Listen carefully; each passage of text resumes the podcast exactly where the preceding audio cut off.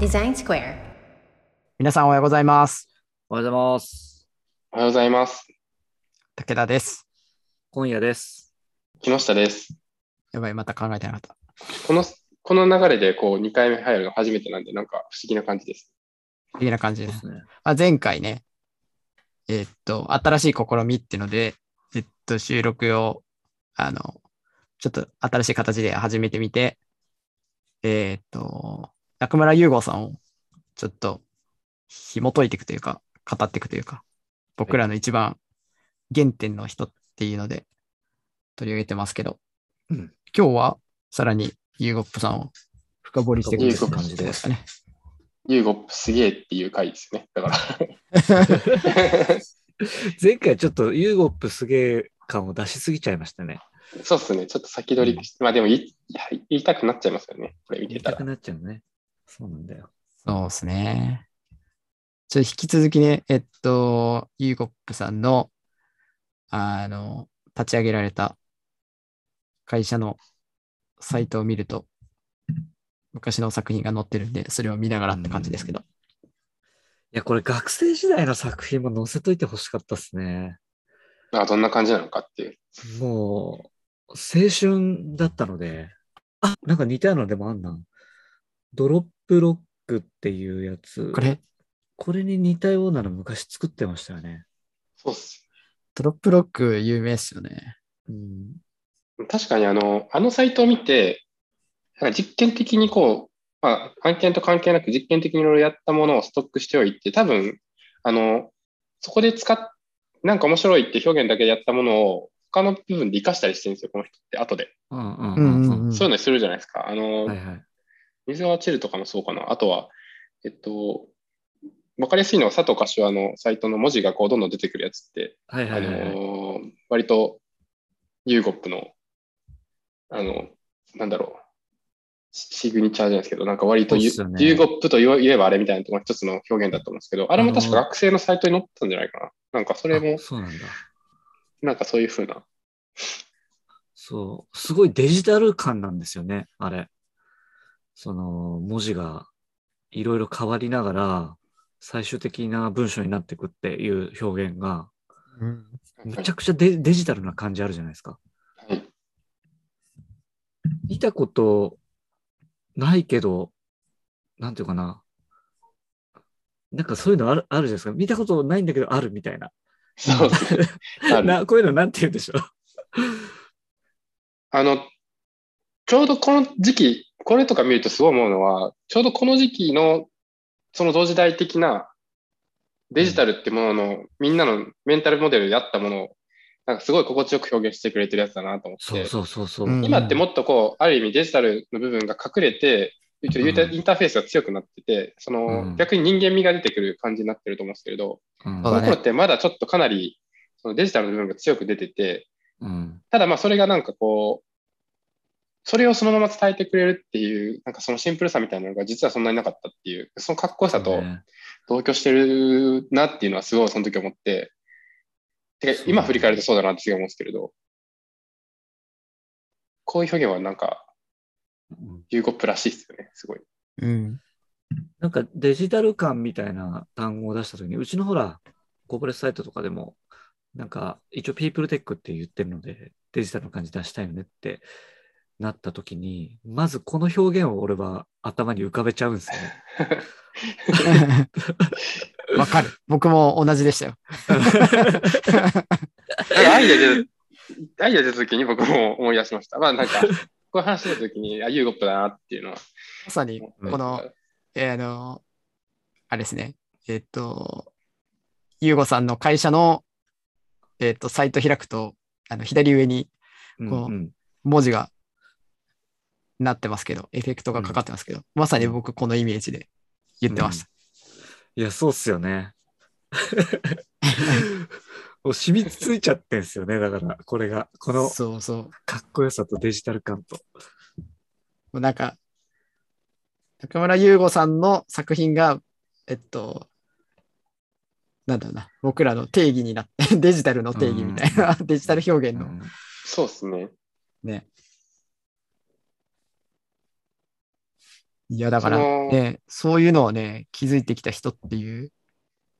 そうですね。それで言うと、前回話したあの木のやつあるじゃないですか。木がこう伸びていくって言ってたやつも、あのーこれはその寄付をする、確か確かですけど、寄付をすると、どっかに寄付をすると、そのどっかで木が生えるっていう、あ木が植植樹されるみたいな、そういうなんかプロジェクトで、それが実際にその木をが増えてるっていう感じを、あのー手触り感で出すというか、あのインタラクティブに受け取るために、えっと、こういうふうな、えっと、寄付をすると枝が生えていって、どんどん木が広がっていって、そう大きくなって、緑が大きくなっていくよっていうのを表現していくみたいな感じなんですけれど、その等級と円形で見ると木になってるんですけど、近くで見ると、これ実は文字なんですよね、多分。うんうんうん。誰が、ね誰が、メッセージかな？そうですね、なんか、緑色の文字になってるってことですね。そうです名前になってるとかそういう話だったような気がするんですけど、うんの募金した人の。だからこれなんかすごいデジタルが前面に出てて、で、それが遠くで見ると、実際そのちょっと、えーっと、定性的なっていうか、実際のものに見えるというか、みたいな、なんかそのデジタルとその直感みたいなのをつなげてくれるみたいな感じはすごいするなっていう、割と直接的なデジタルなところの感覚もやっぱり肌触りがあるみたいなうん印象がやっぱりありますよね、こういうの見ると。うんうんうん。そうですね。あとなんか印象的なのあります？やっぱいユニクロ？本当に、ユニクロかな。昔の学生時代の作品だと思うんですけど、ちょっともう見れないのであれなんですけど、すごく驚いたのが、線の細さ。あの、マウスを動かすと、そのマウスの軌道に沿って、えっ、と、線が描かれるんですよ。はいはい。それが何本ぐらいなのかわかんないですけど、何十本もあるので、ものすごく綺麗な絵が描けるっていう、マウスを動かすだけで。っ。ていう作品を作ってて、で、フラッシュで作ってたんだと思うんですけど、線がむちゃくちゃ細いんですよ。0. 点何ピクとか、そんぐらいの細さなんですよね。うんうんうん。はいはい。でそれが全くどうやってんのかわからなくて。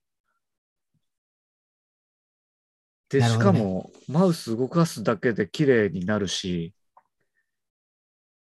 っていう、しかもなんかね、いい感じにその線がグラデーションするんですよ。ああ。色が。はいはいはい。あれはね、未だに覚えてますね。ええちょっとどっかで見れないのかな、あれ。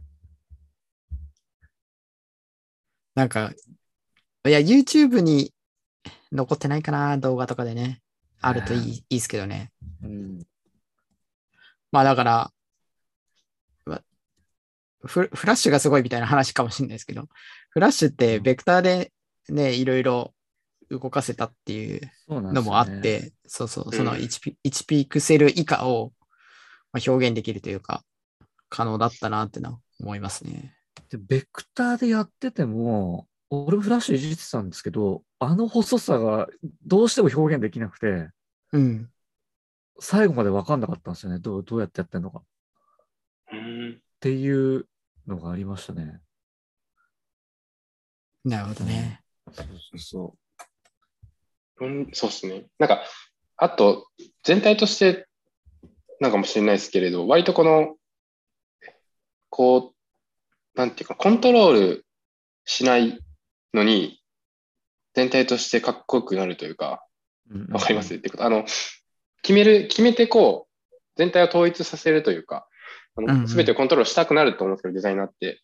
その、ルルールだけ、ルールとかシステムだけを用意して、あとは自由に、そのインタラクティブな状況でどんどん変わっていくんだけれど、その状況がどれも全部バシッと決まるというか、かっこよく見えるみたいなのがめっちゃ多いなと思ってて、さっきの木もそうだし、UT のやつも、あの、UT で一言ずつ喋ってるなんか動画がたくさん並んでるんですけど、それを組み合わせて、なんか音楽を作るみたいな、あの、サイトうんうん。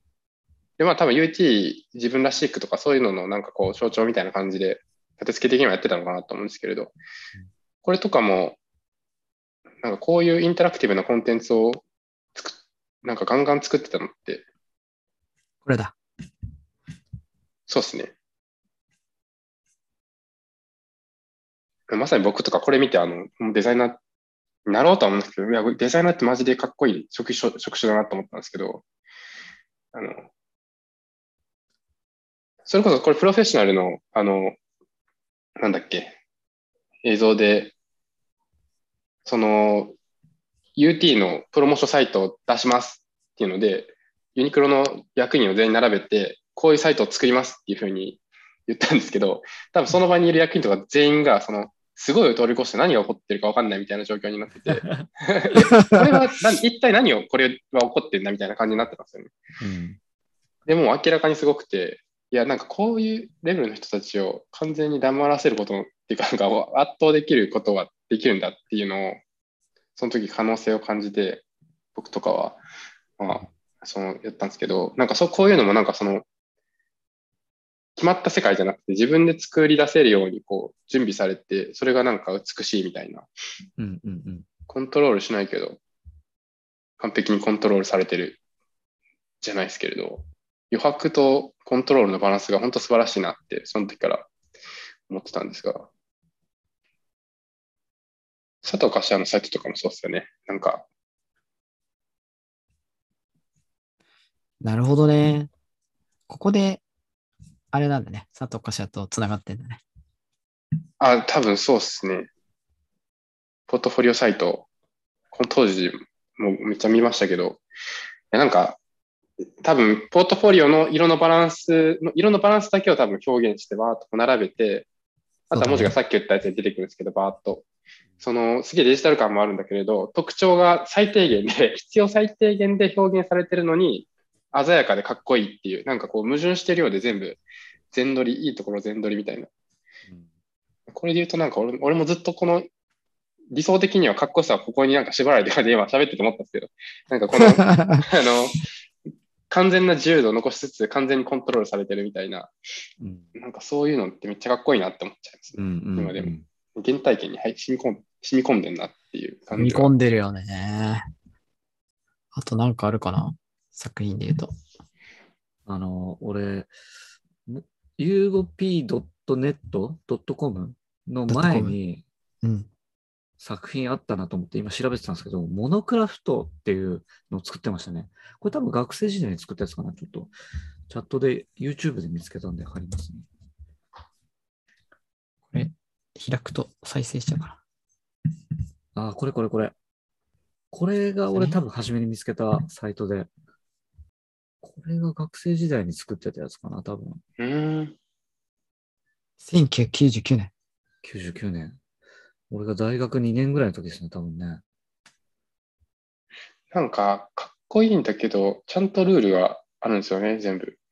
うん。何なんだろう。もうこれ、この時からそうなんですね、多分これ。もうね、そう、マウスから文字が飛び出てきて文章になるっていうやつとか、いろいろ、ちょっと聞いてる方はちょっと YouTube でモノクラフトで調べると出てくると思いますんで。とか、ちょっと、俺のだから記憶はちょっと古めですね。なんか、あれですね、面白いですね。なんか、あ、そっか、ユーゴップで全員で盛り上がると思って、ちょっと微妙に好きな時代が。そう、じずれる時代がちょっと違うから。小屋さんが多分一番、僕、1999年はまだフラッシュに魅了されてないんで、あユーゴップに出い。会えてないですよね。うん僕は2002年、2003年あたりからなんで。なるほど。これ見て、俺は学生時代に、あのーうちなんか芸術学部でその卒業制作みたいなのあるんですけど、卒業制作のホームページ頼まれて、かなり似せた感じで作りましたもん。え全編フラッシュで。松本優吾病みたいなのあるかもしれないですね、この。え、松本？中村？あそうそうね、松本人志とあの松本人志病って芸人がよく言ってて、松本人志になりたがるみたいな、ちょっと頭の中で混ざっちゃったんですけど、中村優吾病みたいな、中村優吾みたいにあなりたあ、いって思っちゃうみたいな。ますよ。そうそれはね全然、あの時代はあったと思いますよ。似てるもん。結局、そうっすね。僕もそういうのは思ったし。こうでもリアルな写真とか映像とかもしっかり取り入れてるじゃないですか。はい。うん、なんかそこら辺もなんか幅が広くてかっこいいなと思いますよね。なんか近年っていうか、最近のやつはもっとなんか肩の力が抜けてきてたりする感じはありますよね。あの、うんより、えなんかど動画とかも撮ってるじゃないですか、最近は。えっと、うん、そうですね。無印のやつは確か動画が中村優吾だったと思うんですけれど、それなんかシンプルな動画を本当撮るっていう感じで、そういうのもなんかやってるんだっていう感じだし、洗練されていっていたりはする部分があるなっていう感じですね。うん。デザインアートかな？あの、あれはそうなんですかね？中村優吾なんですかね？あの、関わってるらしいけど、どの、どの部分をやってるのかとかは、あんま認識はしてないんですけれど。これ見に行ったなデザインアーテンか。あ、六本木でやってたやつですね、これ。そうですね。うんうんうん。プログラミング、アートディレクションプログラミングか。アートディレクションを基本的にしてるね。あの、あの、デザイン、あの、あの、文字のあの動き方とかは、あれですけど、アプリ開発、アプリ開発に深津さんがいる。発見した。なるほどね。あ、コーストインザシェルの。あそうですね。えーコーネリウス小山田圭吾と、なんかあの、あ言っちゃいけないこともないけど、小山田圭吾さんとも結構つながりあって、その後、小山田圭吾と一緒に音となんかの展示みたいなのやってましたよね、確か。あの、コーネリアスプラス中村圭吾っていうので、めっちゃ見に行きたかったんですけど、なんか僕都合つかなくていけなくて。キノピー、さっきから名前いろいろ間違える。な中村圭吾？あ小山小山田圭吾。ああ。小山田圭吾。あ、すいません、なんか、名前が。なんかやってたよね、確かに。どっかそうですね展示見つけられたなんかのサイトで。雨音の由来。これじゃない。結構最近ですね。20 2017とか、そんなん、それぐらいですね。かなり最近。あ、あったあった。それじゃないかな。今、通りすが。あこれだうん。これだ。2015年。Constellations of Music。あ、これは、えあれか、ミュージックビデオかな。うーん。あ、アルバムの特設サイト。うんはい、あ、特設サイトかなんか、これはなんか人が、その粒粒子の中からお浮かび上がるみたいなやつだった気がするな。うんうんうんすげえな。詳しいね。 METAFIVE とかもやってんだ。なんか、いや、すごい、この辺の、やっぱちょっとデジタル感のあるミュージシャンと相性がいいんでしょうね。なんかこれもそうだ、2017年。コーネリアス。そうっすね。そうですね。この、これミュージックビデオね。こっちか、へーミュージック。あ、これだ。こっちの方か。なんか人が粒子の中から浮かび上がるみたいな。あ結構3次元で、ある意味進化したっていう。あ、社内、社内のメンバーで作りきってるね。え いーや、そういうパワーもやっぱすごいですよね。やっぱうんこう、どこまでやってんのかですけど。3D モデリングとかできる人もいるんですね、社内に。すごいな。パワープレイがすごいんですよね。なんか、シンプルに思いついたことできるんだ、この人たちはって思っちゃう。そうだね。そその凄さがあるよね。なんかこう粒子が浮かんでてさ、人が形作られてんだよ。とか言っちゃったらそれできるみたいな凄さはありますよね。なうんんかうん腕力というか。なるほどね。じゃあちょっと、ちょっと凄さが伝わったかがちょっと興奮わからないし。ど、どこまで伝わったかわからないですけど。確かに。じゃあ音声です。デザインの操作伝えるのって難しいな。難しいですね。難しいけど。そうね。なんか今ね、あの、上げたようなやつとかね、YouTube とかサイトとか見てもらえたらっていう感じですね。うん。はい。はい。じゃあ今日はこんな感じですかね。はい。はい。はい。では、皆さんさようなら。さよなら。さよなら。